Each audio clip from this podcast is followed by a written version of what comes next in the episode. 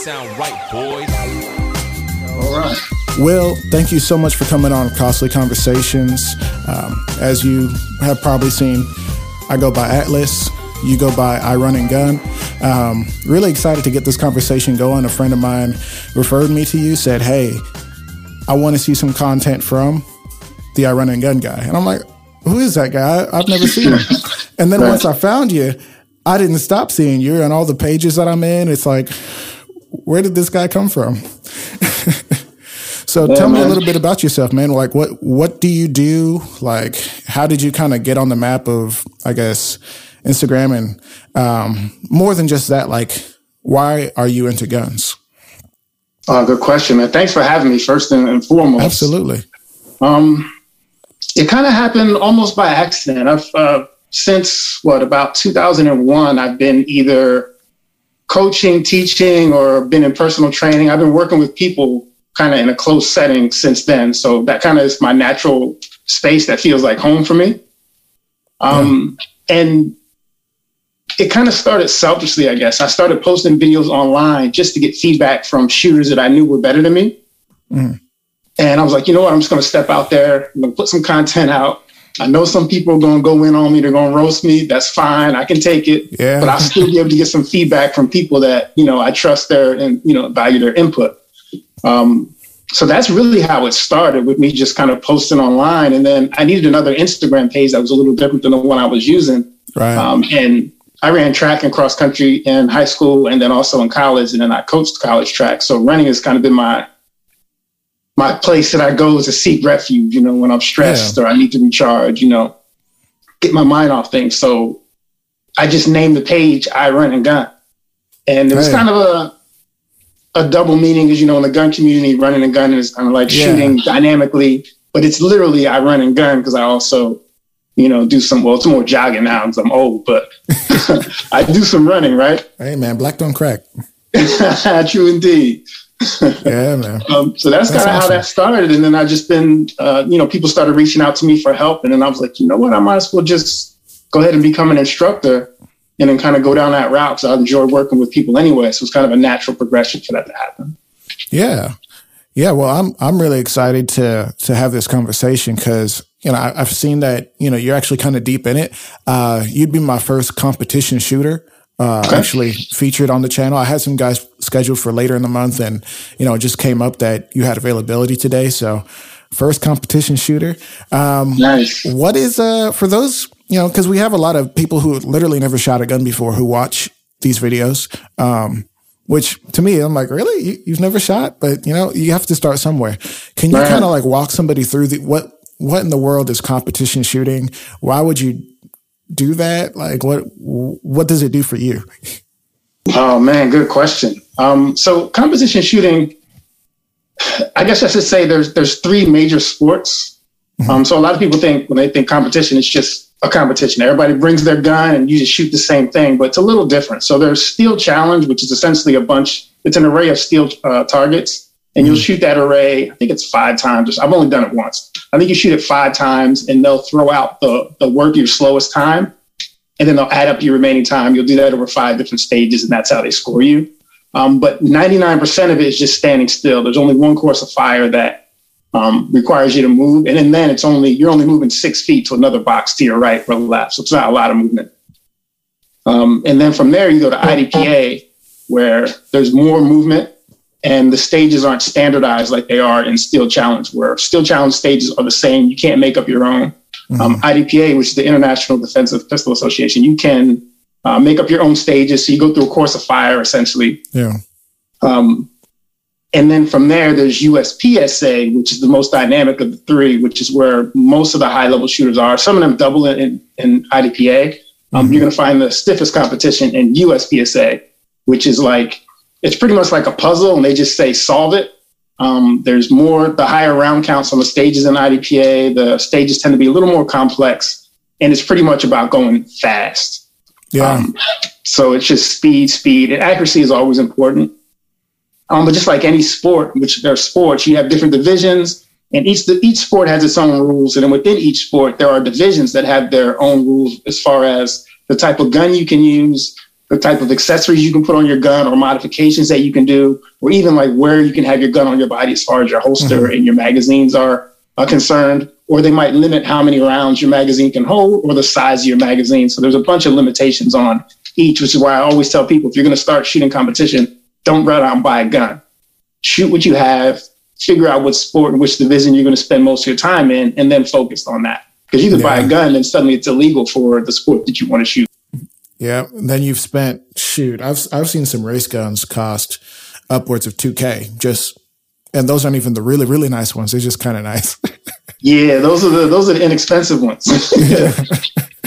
True Man, indeed. I've seen you know, people somebody uh was telling me that there was a shooting competition and two guys left and some guys actually followed them and broke into their car and stole like each of them had like three thousand dollar guns and you know, kind of a sad story, but um, yeah. I was like, dang, you lost a three thousand dollar gun. I know, didn't, right? Didn't lose it. Didn't lose it. It was stolen. Stolen, but still, it's yeah. gone. Man, I'd, I'd, be scared as heck to try to steal something from somebody with guns who knows how to use guns. right. That's like, not the what? type of person you want to pick. wow. Like, kind of have a death wish. I'm like, yeah, oh, and a competition shooter at that. So they're I probably, know it's like they're not they're not some scrubs who just picked up a gun for the first time. Like they they do this. This is what they do. Uh, that said, uh, how long have you been shooting? Oh man! Um, overall, since '99, I bought my first gun because of the uncertainty of the Y2K situation. Oh, for man. those of you that are old enough, right now, I got my first gun then. But I, I kind of was like the average gun sh- gun owner at that point. I barely mm-hmm. ever shot, you know, a couple times a year. And then maybe about six years ago, I said I've been back in Delaware for four years. So maybe about six years ago, I started going literally every week, once to twice a week, religiously, and it kind of started building from there. Wow. Okay. Okay. And um, what what was that first gun, if you remember?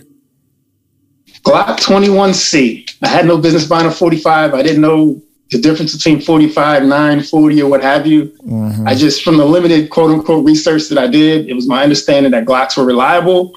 And that was a big thing for me. Um, and that's what I rode with. I think uh, that might have been, at least that caliber was the first uh, Glock that I actually ever shot, the first handgun that I've ever shot. Okay. It was a lot. I'm I'm kind of surprised it didn't scare me away from shooting. right. It was just it was just a lot of bang. But yeah, you know what? Uh, my personal story is I shot that, and then I shot. My wife was shooting at 22, and I was like, "Oh, this is interesting," but the rounds are so small, and it's hard to get them in the mag. Right. So I, you know, I came back the next time and the next time and settled on a Glock 19. That's just kind of my favorite. Um, but speaking on that, what are you uh, What are you currently racing with? Um, oh, I have it in my hand. I always have a gun in my hand. So, uh, Glock 17. Glock 17. So yeah. it doesn't look it doesn't look too stock. What have you done with it? Um, well, this one has a ZEV slide on it, mm-hmm. and it has a Holosun on it. Um, so what really happened? I, when I first started, I was using a, a, a Gen 4 Glock 17. This is a 5 mm-hmm. um, but that was just a gun that I had for home defense. It wasn't a dedicated, you know, competition gun. Uh, And then I bought a Glock 34, which is the long slide nine millimeter. Um, but when I ended up switching from an iron sighted uh, division to a division with optic, um, the long slide didn't make sense. And I didn't want to mm-hmm. buy a whole nother gun. So I just bought the slide. And this is the, actually the frame for my 34. Mm-hmm. And I mm-hmm. just swapped the slides out.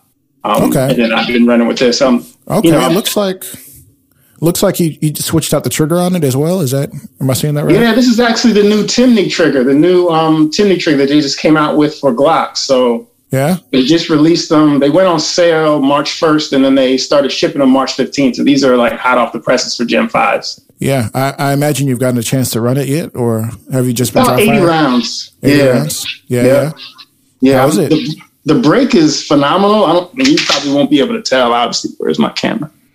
Um, but the break is super short Ooh, and crisp. Crisp. But the reset is is uh so the reset took a step back. So I'm not mm. happy with the reset, but the break itself is is crazy.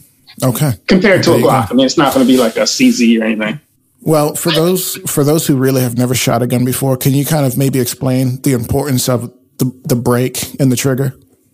Sure, sure. Um, so with the trigger, having a quote unquote better trigger um, is not going to make you a better shooter. Um, mm-hmm. It makes it easier to be accurate, meaning your fundamentals don't have to be as strong. And I don't want to ever say that those aren't important. Um, but it makes it makes it a little easier um, for your fun- fundamentals to be strong. So what happens with your trigger is they're they're measured in weight, right? Usually in pounds. So this is a three and a half pound trigger, mm-hmm. which means you have to put three and a half pounds of force in it for the gun to fire. Um, the problem that you typically have is that your gun is not three and a half pounds. So you actually have to put more force into the trigger than what the gun weighs, which means it's really easy to move the gun while you're pressing the trigger. Mm-hmm. And the number one reason why people miss is because while they're pressing the trigger, they move the gun. Mm-hmm. So having a lighter, shorter trigger just makes it easier for you to be accurate, but it doesn't guarantee anything. Yeah, I was um, helping a guy get ready for his um, license to carry course down here in Texas, nice. and he was. We were trying to help him to to stop overcorrecting on his. Um, well, not overcorrecting, but kind of shooting down into the left. Mm-hmm. Yeah. Um, and so I, I suppose if he were to to listen to this to this show, what would you tell him to kind of help him to stop shooting more to the left? Yeah, and that's a common occurrence for right-handed shooters, and then left-handed mm-hmm. shooters when they have the same issues, it's down to the right. Mm-hmm. Um, a couple things are happening. Um, so as you're pulling the trigger, if you pull the trigger, like I guess you can imagine a laser beam coming out of your dominant eye, whichever eye that is. Mm-hmm that laser beam should, if you have iron sights, to go, you know, through the notch in your rear sight and through the front sight. If you have a dot, it'll go through the center of the window and through the dot. Excuse me, and into your target. Um, so when you're pressing your trigger, your trigger should be pressed along that line. All right? Mm-hmm. If you do anything with your trigger finger that is outside of that line, whether it's pushing the gun to the left, which is a common thing for right-handed shooters, or heeling, where you make the, the front of the gun lift because you're increasing your grip pressure at the last second, or a number of things you can shift the muzzle, which will shift your target. So when you look at your target, if you see a bullet that's down to the left, that means the muzzle or the gun was pointed down to the left when it fired. Mm-hmm. So sometime between when you were lining your sights up, when the gun actually went off, you pushed it down into the left. Um, so usually just making sure your trigger is coming straight back. Um, and you can cheat that a little bit with just giving more pressure with your support hand. Um, so for those right-handed shooters that are shooting down to the left, crush the gun a lot harder, like as hard as you can with your left hand, and that'll make it harder for your finger to push the gun left because you have your mm. entire left hand keeping the gun still, um, or vice versa if you're yeah. a lefty. Yeah, somebody somebody online because you know we watch a lot of online YouTube shooting stuff. I'm, I'm sure you've mm-hmm. seen your fair share. Said kind of to roll into it, and I'm like, I've never I've never done that. Rolled rolled my palm into the gun, but c- can you can you validate that? Or have you ever done that, or is that just yeah? And and like a lot of things, there's a number of ways to do it. There's no like the way. Mm-hmm. Um, but what you can do is like if you take your left arm and just lifting your elbow alone, bringing your elbow up higher will cause your wrist to move in and, and kind of this meaty part of your palm to push mm-hmm. against the side of the frame. Um, so that can assist and prevent the gun from being pushed to the left. Um, so that's definitely a technique that you can that you can employ to you know limit the chances of it going left. As far as it going low, that's normally means your wrist is your wrist is breaking. So either you're snatching the trigger, and when you pull the trigger back abruptly, you're causing the gun to dip. Mm-hmm. Um, but what you want to do is lock your wrist, almost like if we were to shake hands, right? Mm-hmm. And so imagine we're shaking hands, and I would leave my wrist relaxed, and you can move my wrist up and down, right? So if I were to shake your hand and lock my wrist, and you try to move my wrist and you can't, that's the way you should be shooting a gun. So you should have your wrist locked, and in that way, whatever you're doing with your trigger, or whatever the gun tries to recoil, there's less likely for it to move because your wrist isn't going up and down. The gun won't go low if your wrist doesn't break.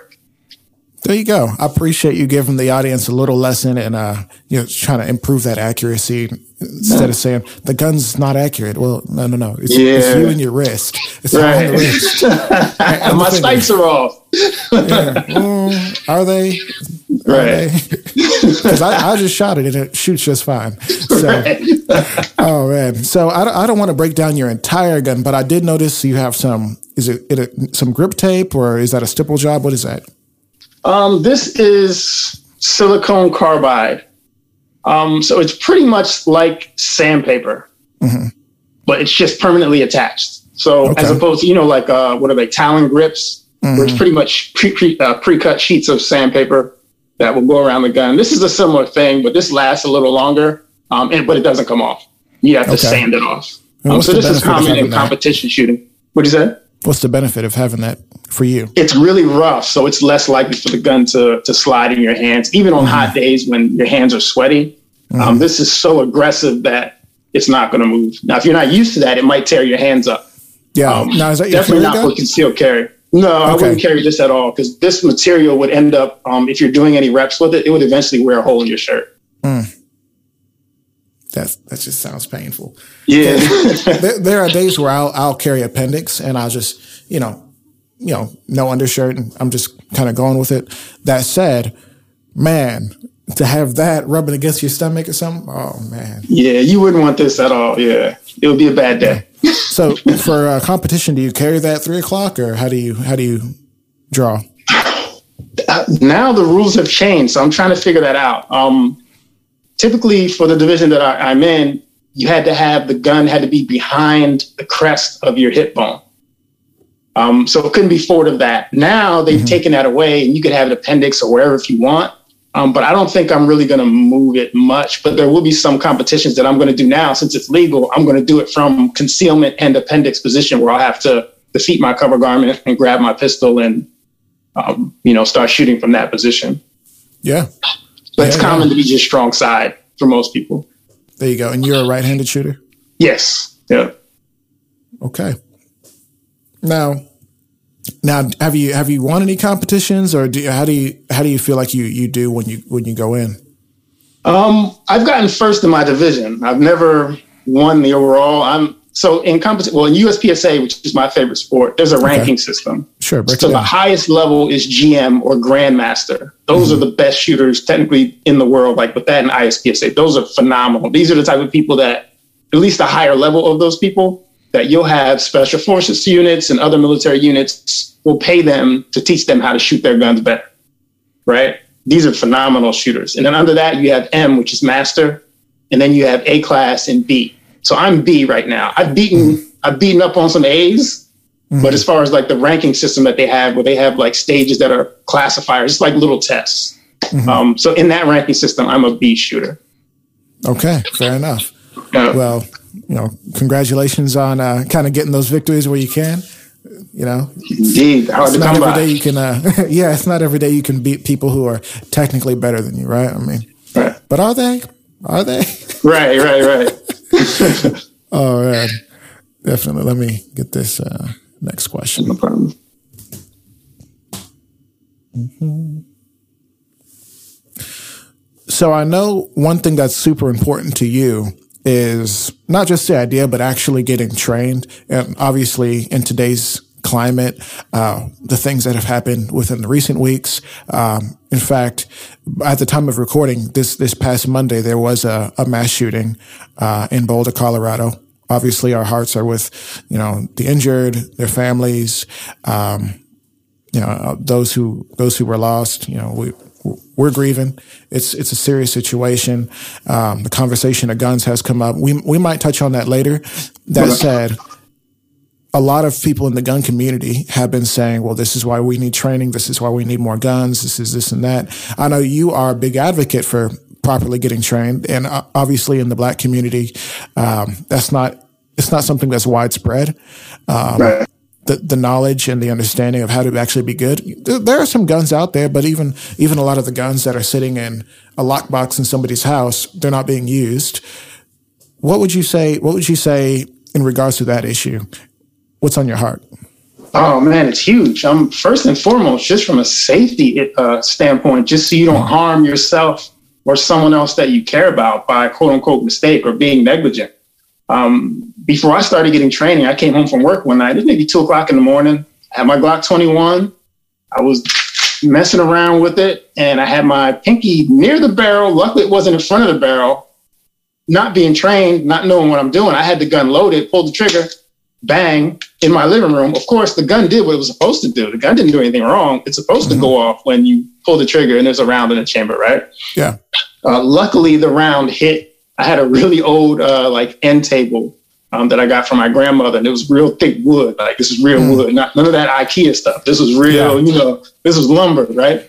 Yeah. Um, so it stopped around because I lived at that point. I was at Wilmington in Delaware, and I lived directly across the street from a park. People are always playing basketball, and the round could have easily gone out the window. You know, that would have been a bad day. Right, right, in a, a, in a number of levels. Um, so that kind of woke me up a little bit, and then you know, down the road a little bit, I started getting, you know, I took a safety course and things like that. Um, so number one, just from a safety standpoint, because you don't know what you don't know, and I always call shooting a sport, right? Mm-hmm. And if you go play, let's say you've never played basketball in your life, you've barely seen it because it's kind of obscure, you know, you might have it on TV, but you know, movies half the time, the stuff that they show you is not real. Yeah. You can't expect to go play a brand new sport and understand it from any standpoint, and definitely not going to expect to be good unless you have someone show you the way, right? Exactly. The best athletes on the planet all have coaches. Mm-hmm. They all go through camps and everything to get training, you know. So shooting is one of those things where it's weird. People buy the gun and feel like that's it. That's all you need. Even when you get a car, you learn how to drive it. Someone shows you how to drive it. Mm-hmm. Um, but guns, for some reason, people don't feel the same way. They feel like as soon as they bought it, like, all right, I have it. I know how to shoot. I'm, you know, they feel like as long as you can put it in your hand and kind of get in the general direction of someone, that that's enough. But that's yeah, not even close to being enough. Uh, and pure example, we were out uh, doing the basically trying to help uh, help my friend get through the um, his license to carry course. So we're, we're, we're taking some shots. We're we're kind of simulating what he would go through, and mm-hmm. so we do the five yards, the uh, seven yards, and I believe it's ten or was it fifteen? Not I can't remember right now. That said, you know, five yards, we're hitting we're hitting everything. But when we got to seven yards and you know ten or ten or 15 mm-hmm we're not hitting. Yeah. Maybe we'll hit one in, in 15. And at that point, if you have an assailant, if you have a situation, you know, active shooter, even, even just practicing, like one in 15 is bad. It's really, really bad. Right. Yeah. And not to say anything against obviously someone who's kind of newer to, to shooting uh, more seriously, because, you know, you're supposed to be bad at the beginning. Like this, Yep. If, if you're gifted, you're gifted. that said, um, I have seen a lot of folks who, you know, they claim to be shooters. They claim to be, be you know, competent, yet we're still struggling and that's okay. But you have to understand what we have to do next, which you're a big advocate of actually getting training. So what kind of training do you, do you prefer? And now are you talking like classes, group settings, one-on-one? Internet training? What do you what do you what are you interested in? Um, for me, I like all of it, but I like being in the class, um, group and one on ones. For me personally, being in a group, there might be a question that someone else asked that I wouldn't have thought to ask. So there's opportunities to learn.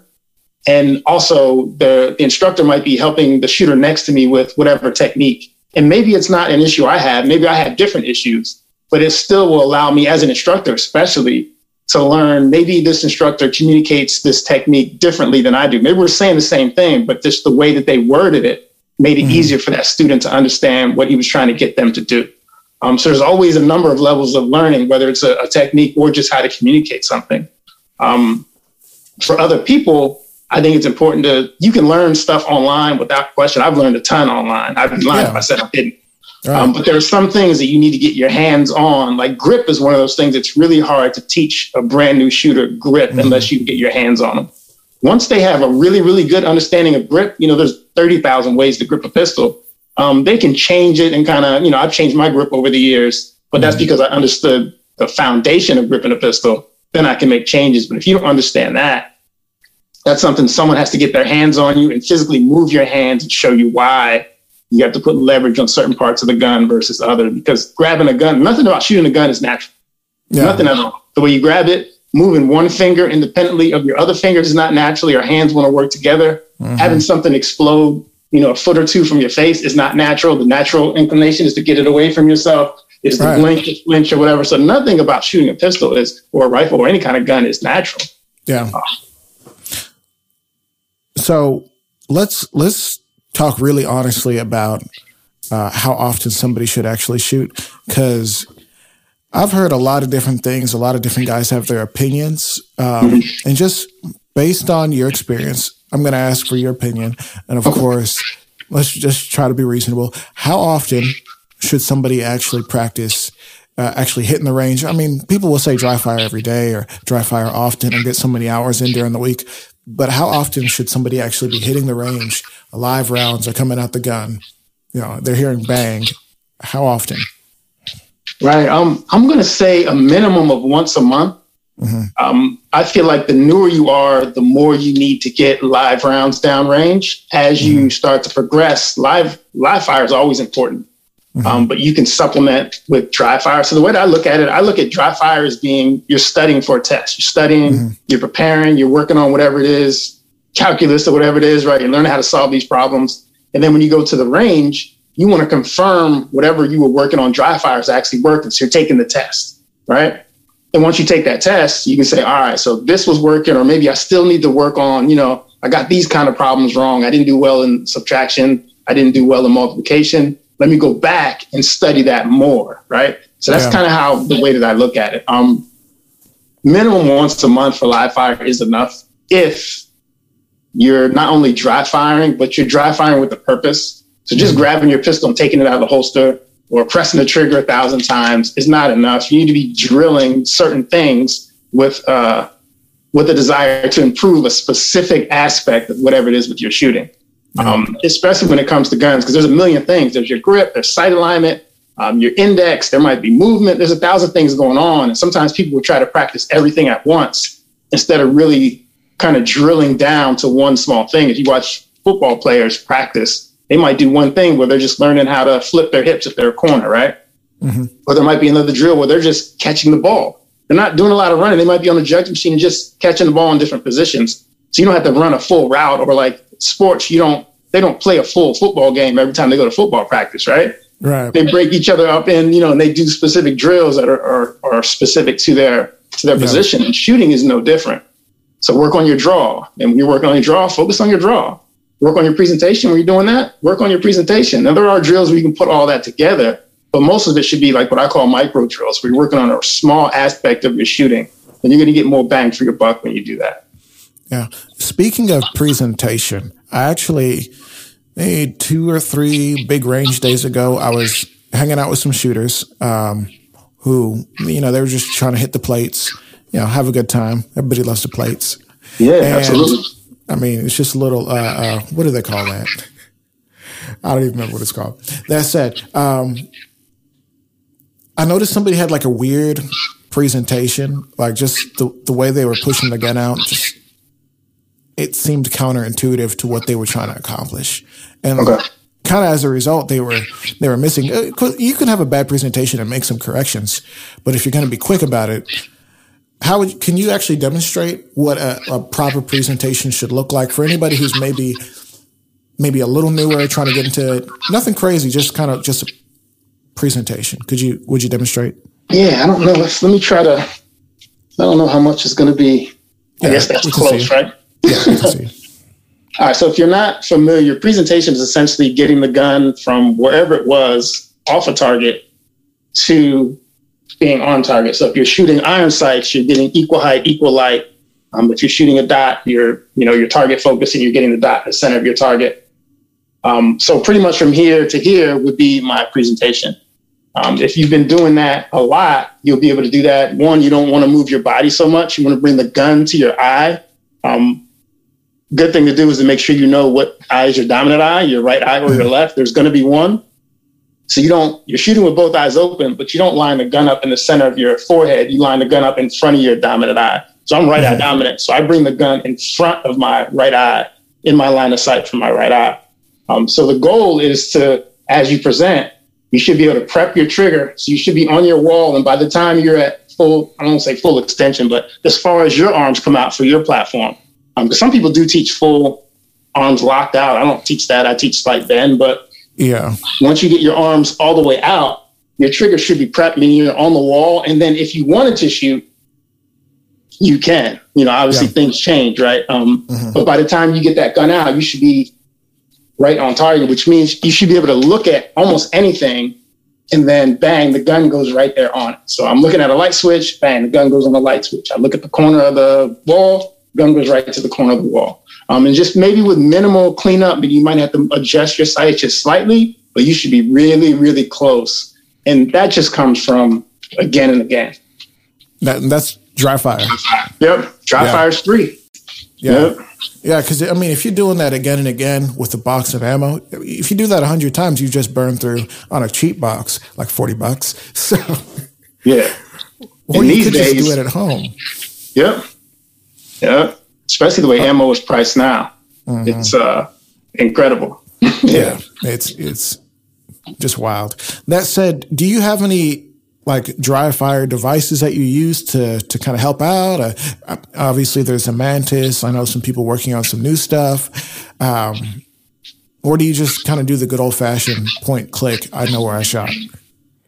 I do a little bit of everything. Um, I'm a, I'm a Mantis affiliate, so I'm, I'm biased. Full disclosure, um, okay. but I'm not an affiliate because they contacted me to do it. It's I tried it and was like, I should have been doing this from the beginning. Mm-hmm. Um, for those of you that aren't familiar with the Mantis, it's essentially, oh, I took my magazine out. Um, it's essentially an electronic device that goes on your gun. It can be mounted on the bottom of your magazine or on your rail. And it will give you feedback about your shooting. So as it can check your trigger press to see what your muzzle is doing when you're shooting, it can check your recoil. Um, it's a lot of feedback that even myself as an instructor, some of it I can't see. It's such fine movements that mm-hmm. you won't be able to see all of it.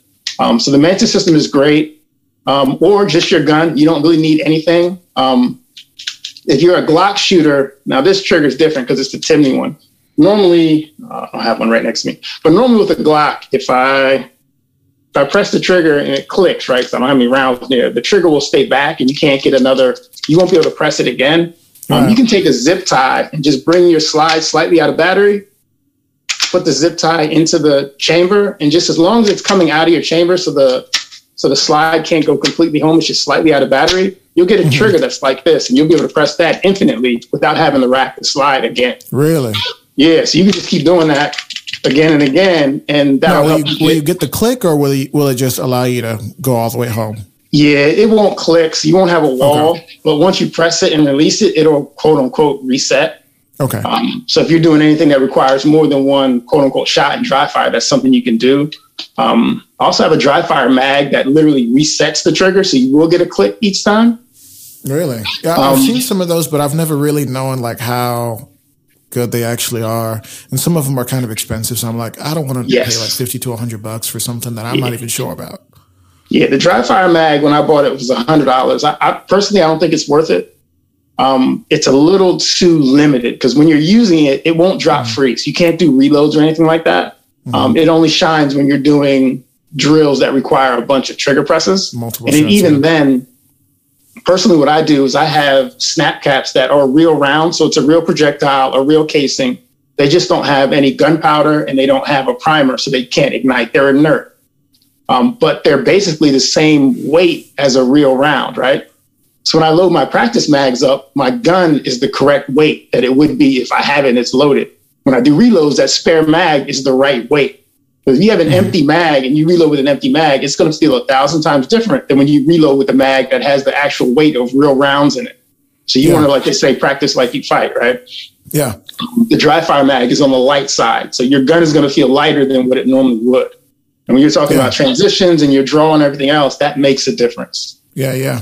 It's almost like you you want the opposite, so you could kind of flow more freely. That said, maybe not because when you're shooting, you, you do want that consistency. Right. Yeah.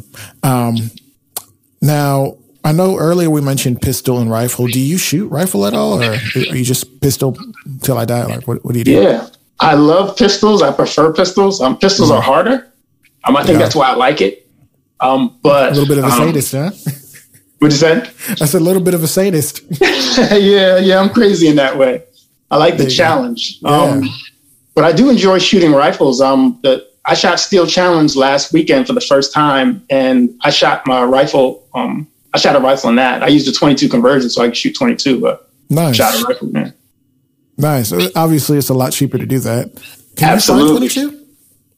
Um, the Cabela's where I am has it sometimes if you catch them and yeah. it's about five to six cents around most of the time, oh, which isn't bad for you know. That would be oh man, I need to get a conversion kit. How much is a conversion kit? The conversion kit is um, well pre-COVID they were one ninety nine. I mean, it might be. It's still it. worth it because all you do is swap out. It gives you a, a, brand new bolt, and they come with three magazines. Mm-hmm. But the amount of money you're going to save by shooting 22 versus 223, it's going to pay for itself if you shoot regularly. Shoot, I mean, I bought a box of uh, 556 the other day. It was like $90 for 200 rounds, and apparently I got a good deal. So I'm like, I don't, oh, wow. I yeah, because that, that actually is a good deal. Yeah. Because now no, that stuff is almost a dollar a round. Somebody needs to pay me back. Everybody else. That's right. it, man. Okay, so you, you do shoot pistol, you do shoot rifle. Have you ever um, done any like shotgun competitions? Obviously, there's there's people out there who are like evil geniuses with a shotgun, like they're nasty. You ever done no, anything like that? I haven't no? tried that yet. Um, there's a th- there's three gun, which I don't know if you're familiar with three guns. So three guns yeah, is a competition yeah. where yeah, you shoot rifle or AR-15, typically style rifle. You shoot a shotgun and a pistol. I've wanted to try two gun, which is the AR platform and the pistol. I'm not mm much of a shotgun guy. I understand why they're excellent weapons. I understand all of that. Me personally, I just don't, just never really uh, grabbed my attention to the point of like, you know, I don't even own one. Right. I get that. I get that. Um, somebody once said, and I, I need to do a video on this just independently because a lot of folks, politicians and civilians and just regular folks are like, oh yeah, get you a shotgun if you if you maybe you have uh, somebody said, oh my son has depth perception issues. Uh, what kind of gun should I get him? And I'm like, I don't know if you should get a gun if you have depth perception issues. Um, not to limit anybody's rights, but that's kind of one of those things. If you can't see, it's irresponsible to shoot. That said, they were like, get him a shotgun. And somebody else was like, oh, uh, old politician said, I, I want to get a, a Taurus judge because, you know, I could shoot through the door and like I can't miss. And I'm like, well, it's not so much, you can miss with any gun, but to, to be arrogant enough to think like, hey, I'm going to shoot and not miss with a shotgun. And that's important. Like that, the, my issue with it is that, uh, uh, the spread can go past your target. Yeah. So, and that that's my biggest issue. I don't know if you if you have any other gripes with the uh, uh, the way people view shotguns, but yeah, it's it's the the misinformation surrounding them. They're incredible mm. weapons, right? All mm. they're fight stoppers. If you have a threat and that threat gets hit center mass with you know double aught buck, that threat is going to be down, right? Yeah. yeah. However, there are so many myths. You know, one, if well, I'll just rack the shotgun and the person will run away. No. Okay, please. If they were bold enough to come into your house, one, you don't know how many there are. Two, you right. don't know if that's enough. How determined they are. Right. You know, so now you, you also just told them where you are as well. You just gave where your locations are. I'm not a fan of that. I think that's that's from the movies. And then mm-hmm. the idea that you don't need to aim, like you just talked about the spread. But in room distances, your spread might only be like this big, like maybe a mm-hmm. softball mm-hmm. size. So that means you still need to be able to aim that to a degree. You can't just general exactly. direction. And then, like you said, you're responsible for everything that comes out of your gun. So you, you don't mm-hmm. want to miss and then goes out the window, hits a neighbor, or maybe you have a family member that's close by or, or what have you. Well, right. A lot of issues um, with that. Somebody once said that they recommend if you're going to use a shotgun for home defense, you should use birdshot, which I don't have a problem with people experimenting with different loads. I know that is a little bit softer and in certain situations, you're just going to sting somebody. That said, um, I almost feel like the people who, who just say like, "Oh, we should get a shotgun." They're not actually even taking into account like, okay, the different types of shot. Uh, are we going to use slugs? Because if you go to slugs, there is really no spread. Like we're not talking right. about spread at that point. Yeah, yeah, and you know, shotguns are cool. I've seen some really tricked out shotguns, like um, Lucky Gunner, he did a whole video on what kind of shotgun would be good in a cool situation. Well, maybe not a cool situation, rather, but uh, you know, if you needed a shotgun, that's right. a lot of misinformation about shotguns. Um, you know, just if you're gonna get a shotgun, actually do some research, watch a lot of videos, because it's uh, there's a little bit more to it than just point in direction, click, bang, threat stop. It's not that easy.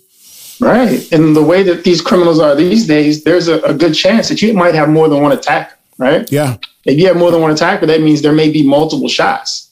And mm-hmm. I'm not John Wick or, you know, I'm not a, an assassin. I might miss, right? Mm-hmm. So that means I, in a shotgun, it's really easy to run that dry because you're not going to have a lot of rounds in it. A and lot they're incredibly hard to reload. Yeah.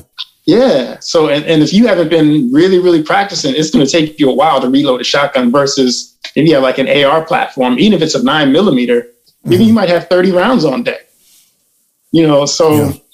I don't know. I, I'm not against shotguns. I just feel like if you are going to choose that, you need to know what you're getting into, pattern mm-hmm. your shotgun or for whatever load that you're using so you understand what it's going to do at different distances, and then train, train, train some more. And then when you're done, train some more.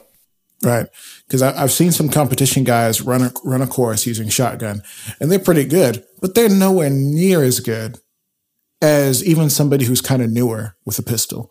Mm-hmm. Just is what it is. Yeah, the platforms are different. Um, that said, let's let's get into um, kind of maybe some more uncomfortable topics, as you maybe have seen. Costly conversations, you know, might get us canceled, but let's talk about it. yeah, let's not get canceled. That said, um, obviously, as we discussed earlier, we had some issues, um, huge issues of um, mass shooters and things like that. Uh, they're talking gun rights. They're talking um, restricting. We're talking executive orders so cops can come in and remove guns from homes. Um, personally, I think that's a bad idea because I I'm not saying I know these guys, but I know of some guys who are like, if you come in my house without an invitation, you're getting blown away. Period. I'm like, oh well, I thought y'all like cops. Can we not put right. them in harm's way? Like, don't put people in harm's way. Um, I know it's it's interesting because I am actually in a few different groups. Um, and one of the groups that I hang out in is um, they're more liberal and they they own guns and that's cool. I love talking with them and I love uh, engaging with them just because they you know they love guns. And that's that's the one thing that I think unites everybody from across the political spectrum. You could be uh, uh, alt right and you can be like heavy left Antifa, but the the the right of being able to to to take care of ourselves that does bring people together in, in, in, a way, not everybody, obviously, but in a way. Right. Where do you feel like you, I guess, land? Um, cause people are going to want to know. It's like, okay, black guy, you got dreadlocks, you like to shoot. Where do you feel like you land politically? And how do you feel about this new legislation coming out?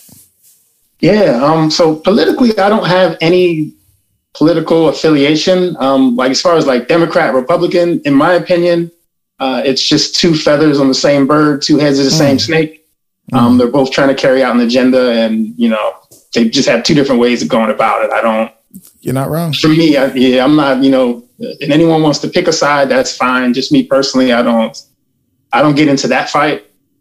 Um, I feel like it's everyone's natural right to be able to protect themselves the best that they can from someone that's trying to do them harm or someone that's trying to do their family harm um, whether that's a gun, a knife, slingshot, a rock, whatever. You know, if someone comes in my house and they want to do, uh, you know, they want to do something to me, I should be able to protect, protect myself uh, with yeah. the best tool available. I'm not right. saying I should have an atom bomb or anything crazy, but at the same time, you know, I should be able to have a tool that can effectively um, give me a chance. There are no guarantees, um, yeah. but I want a chance to survive that encounter and make sure that the yeah. people I care about also survive. Yeah, that's, I think that's huge. In my personal opinion, there's going to be some people who are, who claim to be pro gun or who, who feel that they are. And they do feel like there should be some restrictions. Um, and, uh, that's been coming up a lot in conversation in all the different social media groups that kind of talk about guns is, well, should we create laws to help people, um, or to help society, um, how do you say, uh, not deal with so many mass casualty shootings? Should we do things to, uh, I suppose, limit the access, still make it accessible, just kind of limit the access to a point? Um, is there any line that we can, we can say like, Hey, if we do this, maybe that will actually help. But if we do these things, that's not helpful. We should stop talking about that. I don't know. It's so hard to use legislation to stop crazy people, right? Because yeah. by definition, a criminal is someone who does not follow the law, right?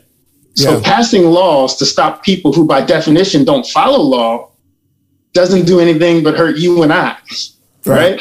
Because mm-hmm. I, I mean, grenades are illegal, right? People yep. have grenades. Cocaine is illegal. There's cocaine everywhere. So you're not going to be able to pass a law. Murder is illegal, right? People are doing it. So it's not, yeah. I don't know if you can pass a law that's going to stop a crazy person from doing something crazy. You end up yeah. just hurting the people that are trying to be good people to the best of their ability and don't mean any ill will towards anyone. That's all yeah. you really end up doing. Not to mention, a lot of times those laws get used um, a lot more aggressively towards people that look like you and I yeah. versus other groups, right? So we end up with the short stick anyway. Um, so I'm not really a fan of, of a lot of these uh, proposed legislation or things that are already on the books. Yeah, it it is it is really interesting just to kind of see how everything's playing out and to see how how often people are like, "Oh yeah, that sounds good," or "That's okay," or "That's the law." And it's like, well, some laws are are birthed out of a place of complete ignorance to to the point where it's like, yo, like what what are you even doing? Like, what are you talking about? For example, I grew up in a little place called St. Croix. It's in the Virgin Islands. Um, and beautiful place, but we got guns. Like we got all sorts of guns. Right. Now, we don't have a gun guns for a lack of uh, the government trying to keep guns out cuz basically if you have a gun, you have to have a license for that gun. If you have ammunition for a caliber that doesn't match your gun, you go into jail. Like you're done. Right. and I'm like, yo, well, you know, here it's like no big deal. Like if I maybe saw some 45 on the shelf and I'm like, yo, Ricky might want that. Like I pick it up right away, you know, get something, get something from my mom's. Like it's no big deal. Uh, that said, you know, you have the most restrictive gun laws basically in the country in places like uh, the Virgin Islands, New York, Chicago. Chicago, yeah. And we're talking about over Easter weekend last year, Chicago had how many, uh, uh, how many uh, murders just in one weekend? Like yep. your gun laws are doing nothing, and yeah, y'all can't admit that. When I say y'all, the people who would be okay with passing, there's Democrats right. and Republicans. Let's not talk talk like they're not kind of in the same boat. There there are some from each side that would prefer a certain yeah. way, and I'm sure there's a, there's a few Democrats. Uh, in office who, if they felt like they could get away with not voting for it, maybe they, they would or they wouldn't. But, you know, they're obligated to vote a certain way because politics. Yeah. Hey. I think it's counterproductive because the average criminal doesn't want a gunfight. They want a soft yeah. target, right? If the criminal knows that you're armed, they're probably less likely to try to do something stupid. But in these areas where they know that you're not armed, or maybe you're elderly, so they feel like they can do something to you a lot easier. Um, another reason why women might get attacked in situations that some guys might not, because they might mm-hmm. feel like, okay, she might not be able to protect herself. When the truth is, there are some women that can fight better than some guys. So oh, that's yeah. not always true. Shoot. But for the common person, they might say, oh, well, that's an easier target. And that's what criminals want. They don't want. How many videos have you seen where the, the quote unquote good guy starts to shoot and then suddenly, even though they're outnumbered, the criminals Scattered. go run. Yeah, Scattered. because they didn't come for a gunfight. They came right. for it to be unfair. Because mm-hmm. they're going to have guns no matter what, whether it's legal or not. Yeah. So it really just harms the average citizen that's just trying to, you know, mind their business and stay safe. Yeah, no, it's it is really frustrating to see, uh, especially because we have you know, the ATF doing what they do and saying what they say. And, you know, they were trying to get rid of shoulder braces last year, which personally actually benefited me when I thought somebody was in my house and I needed to go ahead and clear. Um. I actually had a, a, a knee injury that kind of made it difficult for me to move about. So I, I went ahead and strapped it up, cleared my house, and I, I could sleep. You know, I could sleep at night. So, uh, that said, ATF is making rules after rules or in, enforcing rules that are completely arcane. Like, listen, a lot of these rules for short barrel rifles, short barrel shotguns, they were designed for kind of a different time. And even still, one thing that I've, I've learned from some uh, affiliates that I have in law enforcement or associates rather, um, a lot of laws are created and enforced to stop a specific demographic. in Texas, we had uh, switchblade laws for a long time.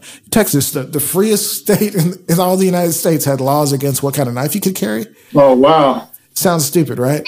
Yeah. That said, why did they do it? Because biker gangs and guys, you know, kind of like criminals, they like the switchblades. They were kind of drawn to that. So they're like, oh, well, we could pad their count a little bit, you know, catch them with the switchblade because they're, they're not going to comply.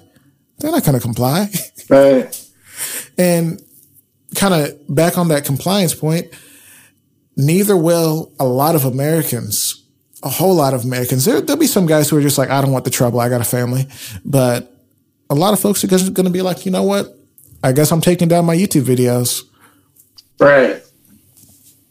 Yeah. So I, I think uh, if we if we pass legislation that's you know does more than the bare minimum, where we're really going to be putting a lot of law abiding citizens in a bad place.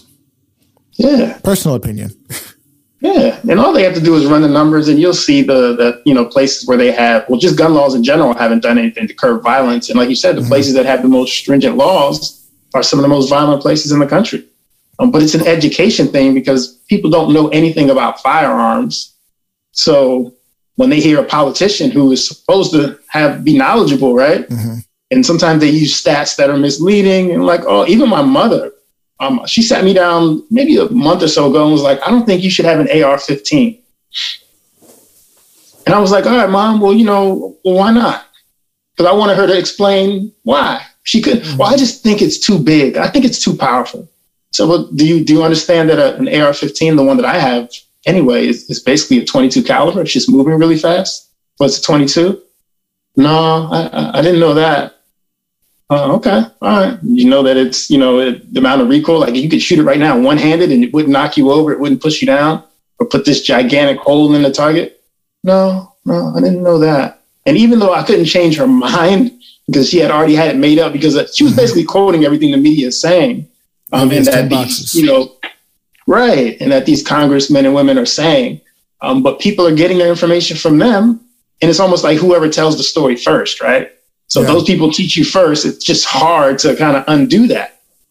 Yeah, yeah, you're right. And it, I'm not trying to say it's some sort of brainwashing or programming, but it is almost as if That's how it works. The strategy is if we get out get out to the to the to the world that oh AR-15 shoots a 50 caliber round, and if you look up 50 caliber round, like that's that's some devastating stuff. What a 50 cal can do to anything, to a brick wall, to a car. That said, personally, I feel like if you can afford it, hey, criminals criminals aren't using 50 cals, and, and not not probably 99.99999. I could keep going percent of situations yeah. And even if you that, look at the numbers, they're not using rifles either. It's handguns. The overwhelming majority of crimes are handguns. It's not right. rifles, but rifles get the attention, but it's not rifles. Yeah, I think um, there, there's a little bit of a lot of bit of deception going on, and we got to kind of figure out uh, a way to, I guess, get the word out. And that, that's kind of why we're having this conversation at this point in, in the show. Is we need to have an honest conversation about like what what are the actual issues is there a remedy um, one thing that i did want to talk about a little bit is um, there were two pretty obviously terrible uh, mass casualty shootings that happened in the last two three weeks at this point um, obviously before now it's been about a year since it's kind of made the news um, do you see any remedies for that uh, in regards to um, people who have mental illnesses, people who are obviously deranged, getting a hold of guns and um, hurting large groups of people who are generally pretty much unarmed? Right. I, think that that's part of it as well. Um, they're picking these soft targets. Mm-hmm.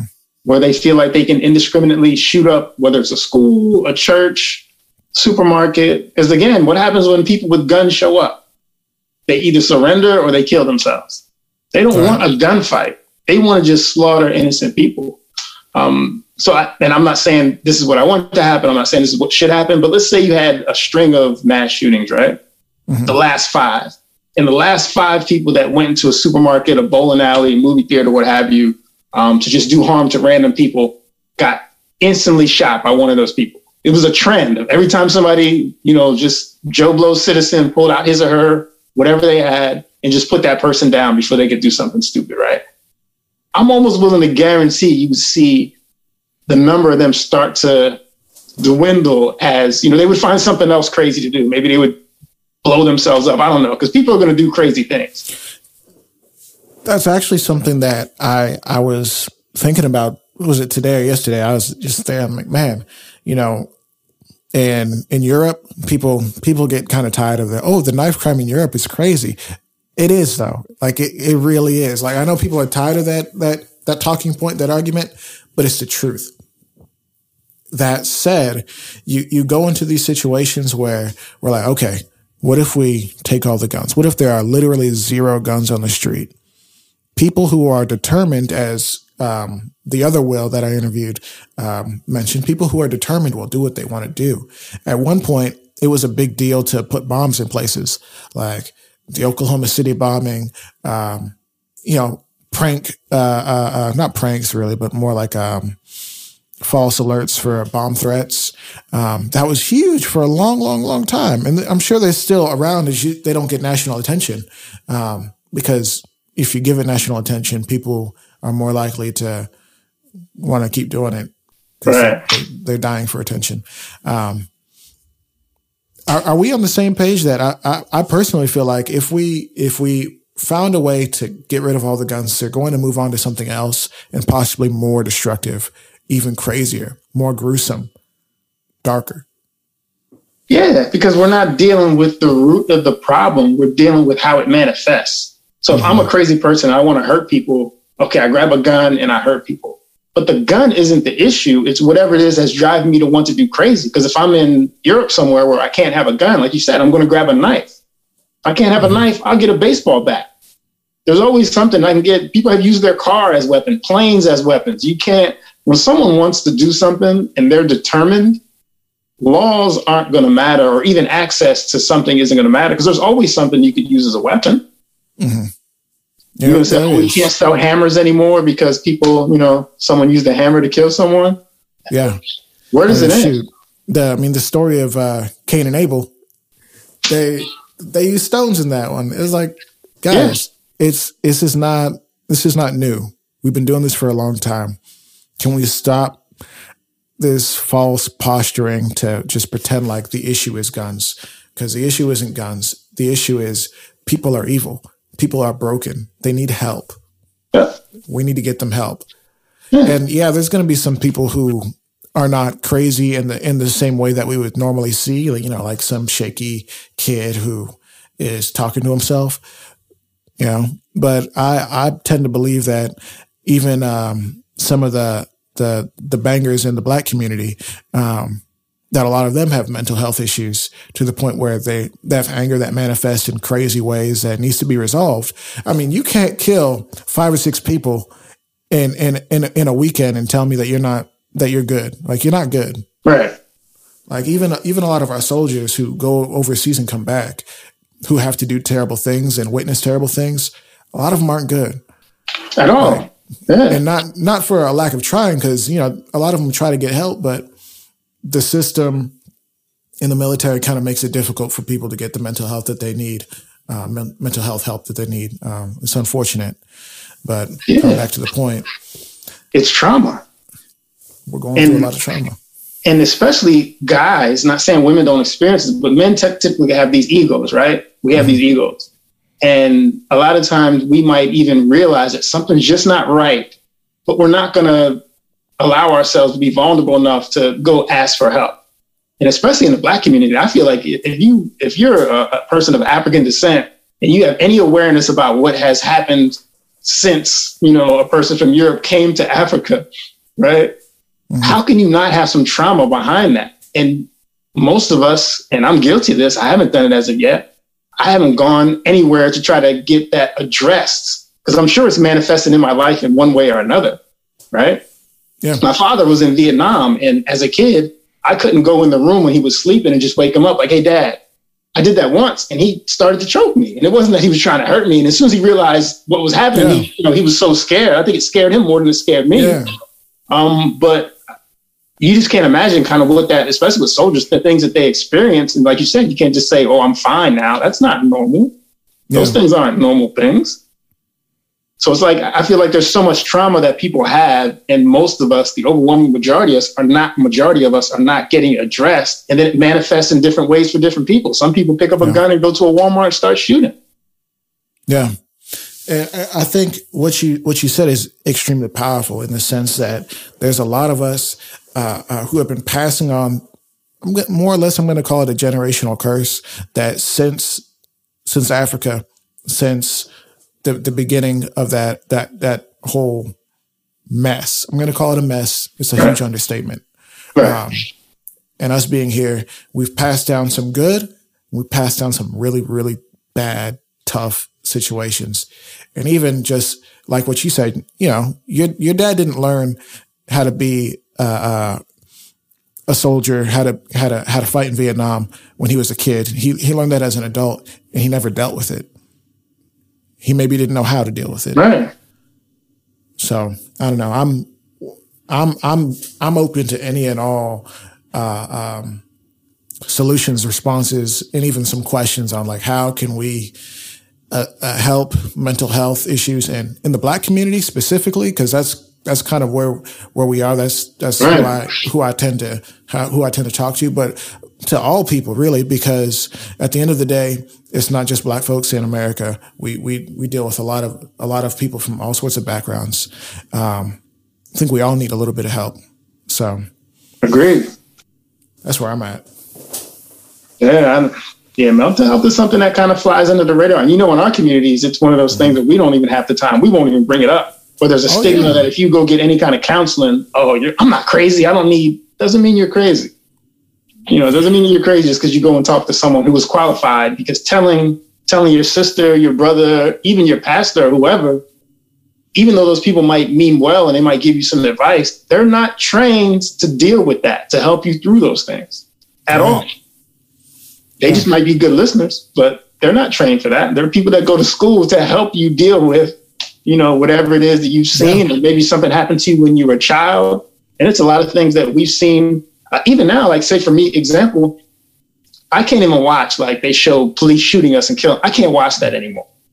Like I feel myself getting anxious. I can literally feel my heart rate start to speed up. You know, I'm I can't watch it anymore. Somebody sends me a video, someone like, what happens? Oh, he's gonna shoot. No, I'm not watching. I can't see that anymore. I can't watch another one of us, you know, just get senselessly yeah. murdered just because of the way we look, right? Yeah. Um, so those things have an effect on us. Not to mention all the media and, and TV shows, everything we watch, everything that we ingest. That's part of your mm-hmm. diet. It's not just your food and what you drink. Yeah. It's what you expose yourself to. It's part of your diet. Yeah. And all those yeah, things had impacts on us. That's how I feel anyway, personally. No, you you're you're not you're not wrong. I I generally I don't cry much. I don't get too emotional often. Um, but I watched a, a music video and it was just so visceral and so gripping, just the way the guy put it together and just did everything. And in, in the video, there was, a there was a, robbery and a girl went to go buy something from the grocery store, not a grocery store, it was a, like a gas station store. And there was a robbery. Someone got shot. You know, she was about to die. Uh, it was, it was a mess. And I found myself just like feeling, feeling some sort of anxiety kind of kind of like feeling my eyes water up. I'm just like, dang, did did that just happen? Did did this what I just let into my eyes? Did this have like an emotional impact on me? I don't me who I don't you know, I don't cry too much. I don't you know, I I don't just the way I grew up. Um, but like you said, another person getting gunned down, another person getting shot, another person doing something seemingly benign, really. And just the fear that's in our society of, of black folks, the fear of the situations where hands disappear. Cause I've, I've done different shows talking about like things that we have to do to stay alive. There's certain things that not just black folks, but everybody needs to do to kind of have a smooth operation with the, with the police. But especially if you're conscious of the way that things have kind of been going, um, for a while now, like we have to do certain things. That said, it's really hard to watch and it does it does have an impact it does cut cut away at your kind of like your soul it feels like so i respect you for not uh not trying to i guess let that into into your eye gate and just mess around with your head. You know. Yeah, man, I've seen too many. I can. I've reached my limit. I've reached my limit. And I've had people like, you don't want to watch it and be angry. I'm like, I'm already angry.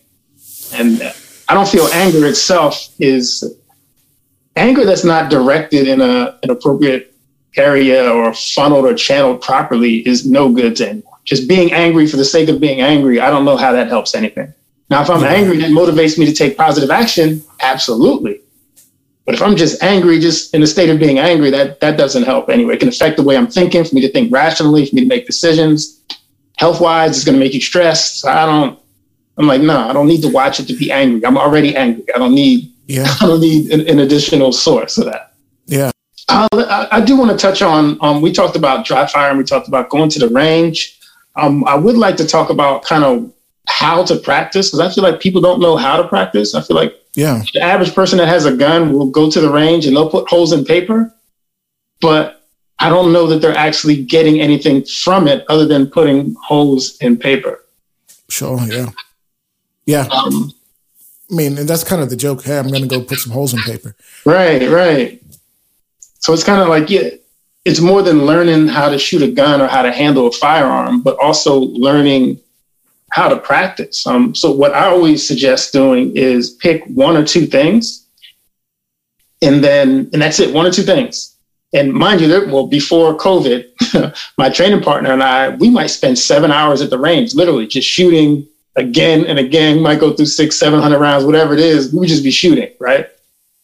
Um, but we would always pick one or two things, and then we would run drills that focus on those one or two things, and again and again, because it takes so many reps just to make an improvement, and then so many reps to make sure that that's how you do it instinctively without thinking. Because there'll be a point where, let's say we're working on grip, right? And I learned how to grip my mm-hmm. gun the correct way, right? One of the many ways you can do it, right? But I found the way that works for me and for my gun and my hand size and my strength and all that kind of stuff. Okay, perfect. That feels great. That's amazing. Well, in order for that to be, you know, quote unquote muscle memory, I have to do that again and again and again. I can't just do it a couple times like, oh, I got it because what's going to happen when you're in a rush or when you're in a stressful situation you're going to you're going to revert back to whatever you were doing before. You know, you're you're right. And i think personally i've i've actually gone through some things or been in situations where i go to pick up a gun and muscle memory says stick your finger out like so every single time. Yeah. And so when i see people pick up a gun like this i'm like what? Yeah. like because my muscle memory is every single time i'm picking a gun up fingers yeah. going straight along the slide fingers, every single time. Because you know it's got to it's got to touch the metal you know. And so you're right. And that but that didn't come overnight. And every time i hand a, uh, a gun to maybe someone who hasn't been shooting like they should or a new shooter or something like that and they go to reach it like so i'm like yep that's that that's that muscle memory. They're not ready. And i understand there's got to be something they build up. They got to they got to pick up a gun a couple hundred times before yeah. it's instinctual. Yeah. yeah. There's nothing natural about having your finger like this.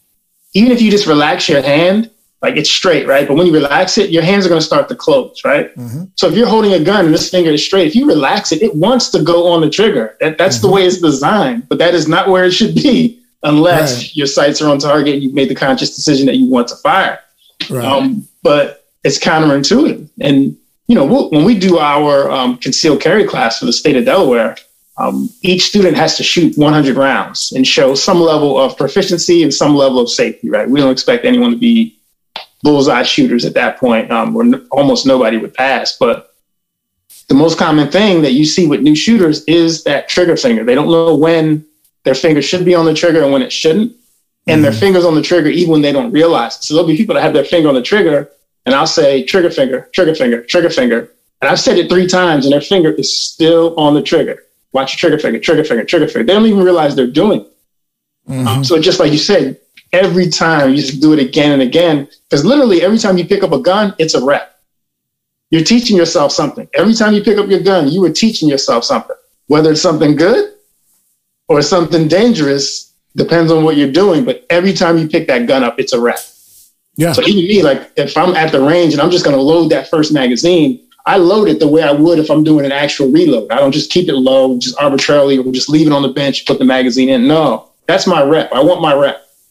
And I'm going to load the gun just like I would you know, if I was loading in a competition or in a self defense situation or whatever, yeah. where I'm trying to do it quickly. Yeah, that makes perfect sense. Because and, and, obviously people are still gonna to mess things up that are muscle memory. You know, we're not perfect. We're not machines. And even machines get stuff wrong. People, people all the time.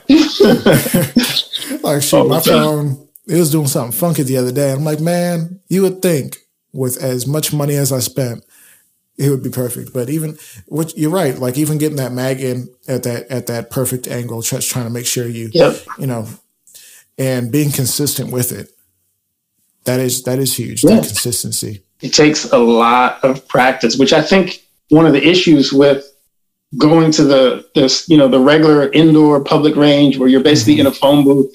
You shoot a target that's not moving it's not advancing on you. There's no time limit. There's perfect conditions. You're not under any kind of stress.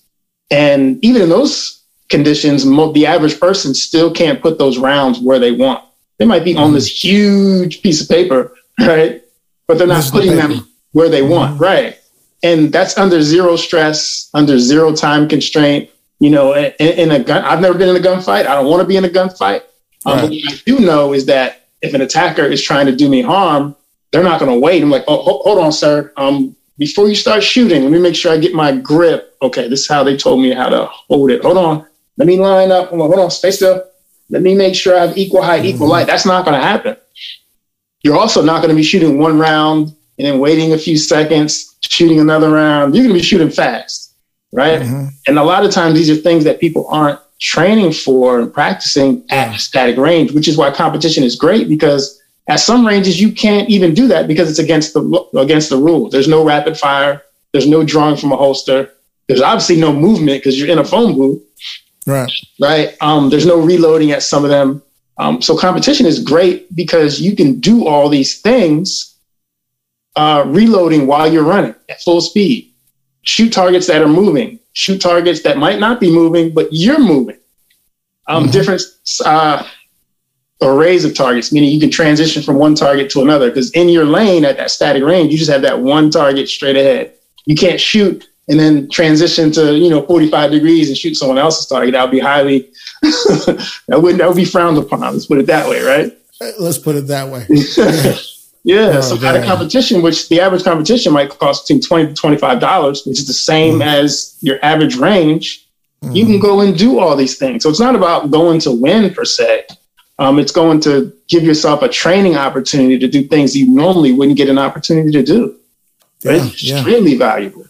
So if somebody were like, shoot, you know, I've been shooting for a little bit. I think maybe I'd like to give it a shot. You know, mm-hmm. what, can I can I try? Like, where do where do people go to? I guess find out about competitions, sign up? Do I have to join a club? Like, what what do you have to do to kind of try?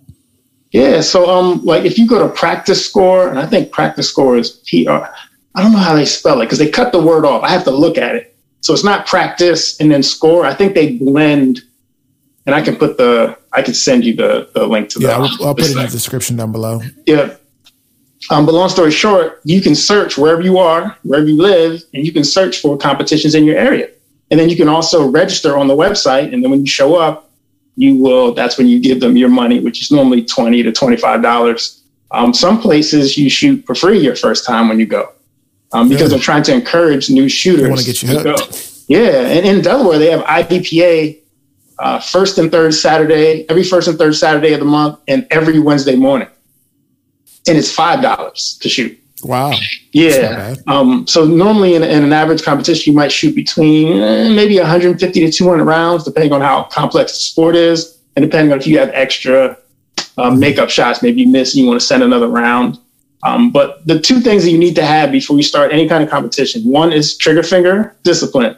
So if you're one of those people that has their finger on the trigger when it should not be, wait until you know how to put your finger on the slide or the frame of the gun and not on the trigger until your sights are on target. You've made the decision to fire. Then, as soon as you're done firing, the first thing you do is get that finger off. If you understand that, and then you understand muzzle awareness, meaning understanding where your muzzle is pointed, even if you aren't looking in that direction. Because there's sometimes I might need to run to my right and or run up range in my muzzle. I might have my muzzle literally over my shoulder because there's only the safe direction to have your muzzle. So in competition, they have what's called the 180. So it's a 180 degree line. So if you can imagine, most lanes are shaped like a rectangle. Mm-hmm. So you're standing on one of the short sides of the rectangle, looking down, you know, the long way down the rectangle, right? Your 180 is directly to your right and left. If at any point your muzzle breaks that and starts pointing back behind you, you're disqualified. So you, don't have to necessarily leave, you but you won't shoot again so. the rest of that day. You don't yeah. get your money back, you're done. Come back next time. You know, now if, if you keep doing that, they might ban you. But everyone who was shot competition regularly has been dis- disqualified at one time or another. It happened to me too. Um, so it will happen if you shoot enough. Um, so don't get too stressed over it, but you don't want to do things that are dangerous. Mm-hmm. Um, so also as that 180, um, if I take 10 steps forward, I can only shoot everything that's, you know, arms length straight out and in front of me, right? Mm-hmm. If I take 10 steps forward, I can't now shoot a target that used to be directly to my right because now it's back behind me, which is past that 180. So you have to be mm-hmm. aware of kind of where those targets are in relation to that. But if you understand that and when to have your finger on the trigger, start. My first competition, I literally walked from target to target. I shot a target, I walked over here, took my time, I shot that target, I walked over there. It took me all day, but I didn't get disqualified. It gave me a chance to learn the rules, and then slowly but surely I started speeding up to the point where I can run now. But then I didn't. It's not about winning; it's just getting the yeah. opportunity to do things that you normally wouldn't.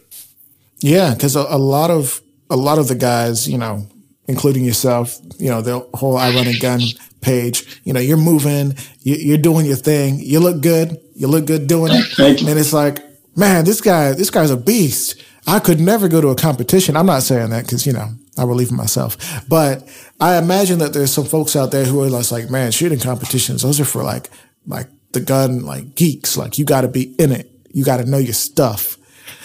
But you're saying, hey, as long as you can keep your finger off the trigger, you got a gun to use, and you you can kind of know where you're pointing your gun. You're, you're not willy nilly swinging it around and being loosey goosey crazy with it. You'll yeah. be all right. Is that is that what I'm hearing?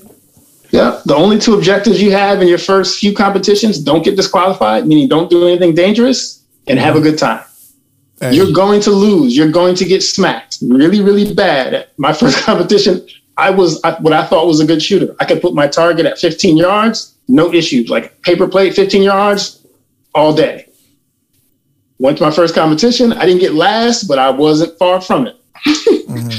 Because these are people that they shoot for real, for real. So, like, and, and yeah. if you haven't seen that, you might not understand what that means. Because for me, I'm glad it happened because I thought that I could shoot. But what I realized is that no, I can I could shoot when I had all day you know, mm-hmm. to do that. But in a, if you're talking about someone that's concerned about, you know, self defense, home defense, anything along those lines, you don't have all day. No. So yeah, it's as, as, long, as, as, much time as they give you, and yeah. they're probably not giving you any time. Yeah. And it's an opportunity to shoot under stress. No, yeah. it's not the same stress that if someone's trying to do harm to you. Um, but the way it happens is when you go to a competition, you have what's called squads. So let's say there's mm-hmm. five different courses of fire, right? You have five squads. So squad one will start on the first bay on bay one with all those targets. Squad two starts on two, three on three, and so forth, right? When squad one is done with one, they'll move together as a unit and go to bay two. Two goes to three, three to four, four to five, five goes to one until you've worked your way around and shot all five, right? Mm-hmm. So your squad, when you're shooting, only one person is shooting. The other eight, nine, ten people, and maybe the two scoring people, if there's two of them, they're all watching you. So you're on center so stage. So stress. for a lot of people, that alone, right, is enough because nobody wants to look bad, right? So that alone, and then the fact that it's a competition, so there's time, and you know, so there's a there is some stress, right? Mm-hmm. Especially if you if you don't if you're a type person that doesn't like to be the center of attention. Yeah. Um, there is some level of stress, which is good because learning how to run your gun under stress is an important thing to to to know how to do if yeah. self defense is important to you. If self defense isn't important, then that doesn't matter.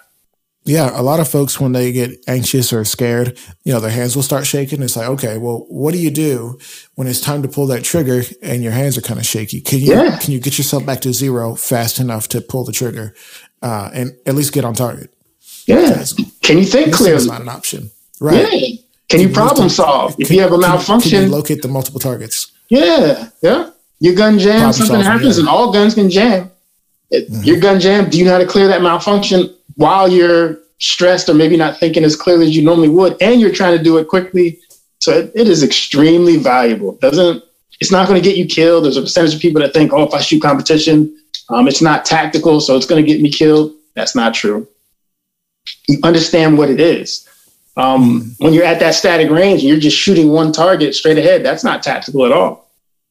Um, if I'm in a gunfight, if you and I are facing each other in a hallway or just in a, a parking lot, right? You draw your gun, I draw my gun. I'm not just going to stand there and trade bullets with you. I'm going to be moving the cover. You're probably going to be moving the cover. I mean, you don't see people just literally standing there, you know, like it's a duel waiting for one person to get shot, right? the times that I have seen that, people, they all die. It's bad. Yeah, it's not going to end well.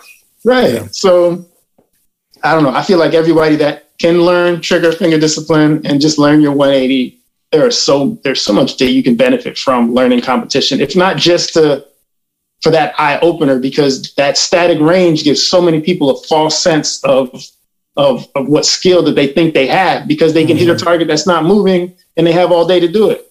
Mm-hmm.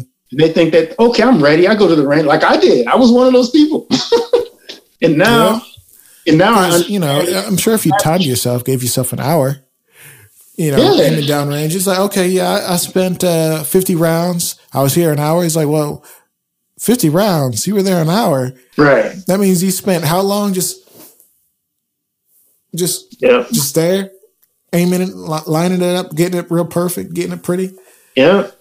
And I do it for a point when I, you know, in a gun group and someone posts a, a picture of their target. The target might be phenomenal, but mm-hmm. I always ask, I'm like, oh, great. You know, what distance were you at? One, let's put this in context. And then two, what were your splits? Meaning, what was the time between shots? How fast mm-hmm. were you mm-hmm. shooting? Because if you were at five yards and you're shooting one round every three seconds, you better have all those rounds in a nice little group, right? But now if you're at 25 yards and you're shooting one round or three rounds a second, then okay, you know, that's a whole nother ball game, right? It's entirely different. yeah. In fact, for most people, I wouldn't even recommend that because that's like way fast. Yeah. That's it. You're just wasting ammo at that point for most people. Yeah. Yeah. Yeah. Yeah. And the, people, I think just, um, even the words like split, a lot of shooters aren't even going to really know what that means. I didn't know for a while that right. you know split means that, that like you said, the, sh- the time between your shots. You know, if you have a one second split, and that you know your splits do uh, have context regarding how how far you're shooting. Like if you're shooting a um, 100 rounds with a pistol, I would not 100 rounds, 100 yards with a pistol. Would not recommend that to anybody. right, but right. Say, but say you did, you, you know, and your your split was you know one shot per second. That's even kind of fast. Like, yeah, that's uh, really fast. It's, it's really fast. yeah. Like you're doing something kind of dangerous. That said, if he said you had a, you know, like a, a three second split, it's more reasonable. Right. You know, for say it was a shorter range, because um, you know somebody's going to hear this and be like, "Aaron, what you know, what are you talking about, bro?" I'm like, I don't know. Though, man, thank you so much for uh, thank you so much for coming on and kind of giving everybody some knowledge, talking about competition, giving some of your opinions on some of the stuff that's going on. I very much appreciate you taking the time out of your busy schedule to educate the people, especially talking about the, the, the need for training, the need for, uh, um, letting people get into competition. Uh, cause really, in, I've not seen a huge, uh, uh community of black folks in the in the competition scene.